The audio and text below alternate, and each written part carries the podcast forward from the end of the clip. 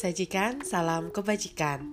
Halo teman-teman pendengar sajikan podcast di mana pun berada, pagi, siang, sore, ataupun malam ketika teman-teman sedang mendengarkan sajikan podcast kali ini.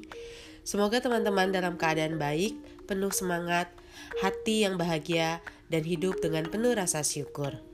Kali ini, saya akan menceritakan satu buah narasi ilustrasi yang berjudul Kapan Peduli.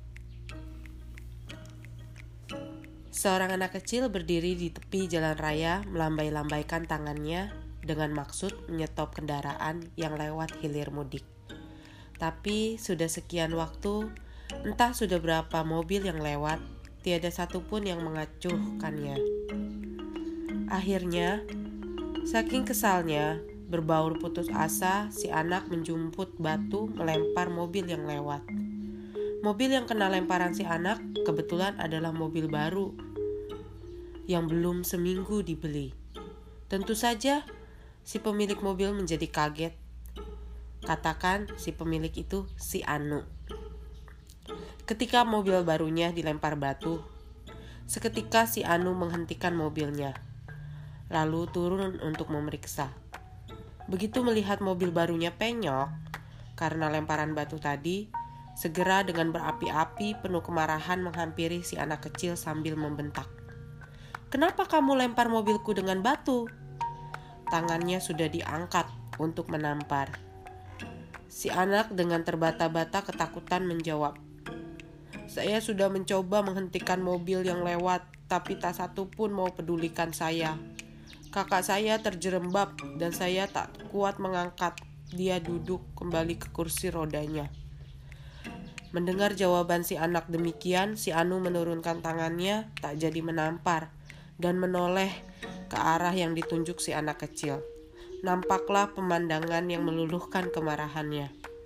Di situ terpuruk seorang bocah yang cacat, kedua kakinya di samping kursi rodanya yang terbalik. Segera si Anu mengangkat bocah yang cacat itu dan mendudukannya kembali ke kursi rodanya dengan berujar pendek. Maafkan saya, Dik, atas kehilafan kata-kata saya. Yang menjadi pertanyaan bagi seorang yang difigurkan si A, si pengendara mobil baru atau si Anu, mengapa harus dilempar batu dahulu baru mau berhenti, baru mau peduli? Di dalam Tasye jilid 7 pasal 2 tertuliskan, hati yang tidak pada tempatnya sekalipun melihat takkan nampak Meski mendengar, takkan terdengar, dan meski makan, takkan merasakan. Peristiwa tadi bisa dan sering terjadi di sekitar kita, hanya bentuknya yang berbeda-beda, tapi intinya sama, yaitu hati insani kita sering tidak pada tempat seharusnya.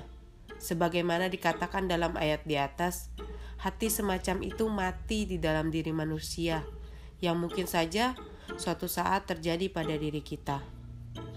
Di dalam Yung bab 20 tertulis, Orang yang oleh iman lalu sadar dinamai hasil perbuatan watak sejati, dan orang yang karena sadar lalu beroleh iman dinamai hasil mengikuti agama.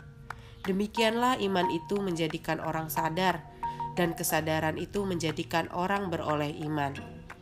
Sengren atau nabi, Senming atau para suci, orang-orang besar dan siapa pun yang termasuk umat beriman sesungguhnya sama-sama punya hati yang pada dasarnya tidak mati, yang mampu merasakan kesedihan atau kebahagiaan sesama. Hanya bedanya, beliau-beliau yang suci itu selalu dipenuhi iman yang menggelora, sehingga tetap memiliki hati yang sadar. Sedangkan lazimnya manusia sering sebaliknya, yang menggelora adalah egonya. Hasil mengikuti atau melaksanakan jalan suci yang diajarkan agama akan menyentuh hati kita agar tidak mati, bahkan selalu sadar hingga membangkitkan iman. Di dalam Mengce 6a pasal 11 tertulis, kalau orang mempunyai ayam atau anjing yang lepas, ia tahu bagaimana mencarinya. Tetapi kalau hatinya yang lepas, ia tidak tahu bagaimana mencarinya. Sesungguhnya jalan suci dalam belajar agama itu tidak lain ialah bagaimana dapat mencari kembali hati yang lepas itu. Penegak agama Konghucu, Meng Tse, memiliki kata-kata mulia yang menegaskan bahwa insan itu pada dasarnya memang baik, tapi kelemahannya acap kali kehilangan hatinya. Oleh karenanya, diperlukan bimbingan atau tuntunan agama agar selalu dapat menjaga hatinya. Terima kasih teman-teman. Episode kali ini semoga bermanfaat untuk kita semua. Nantikan episode selanjutnya. Sajikan salam kebajikan dari saya Novita Chung.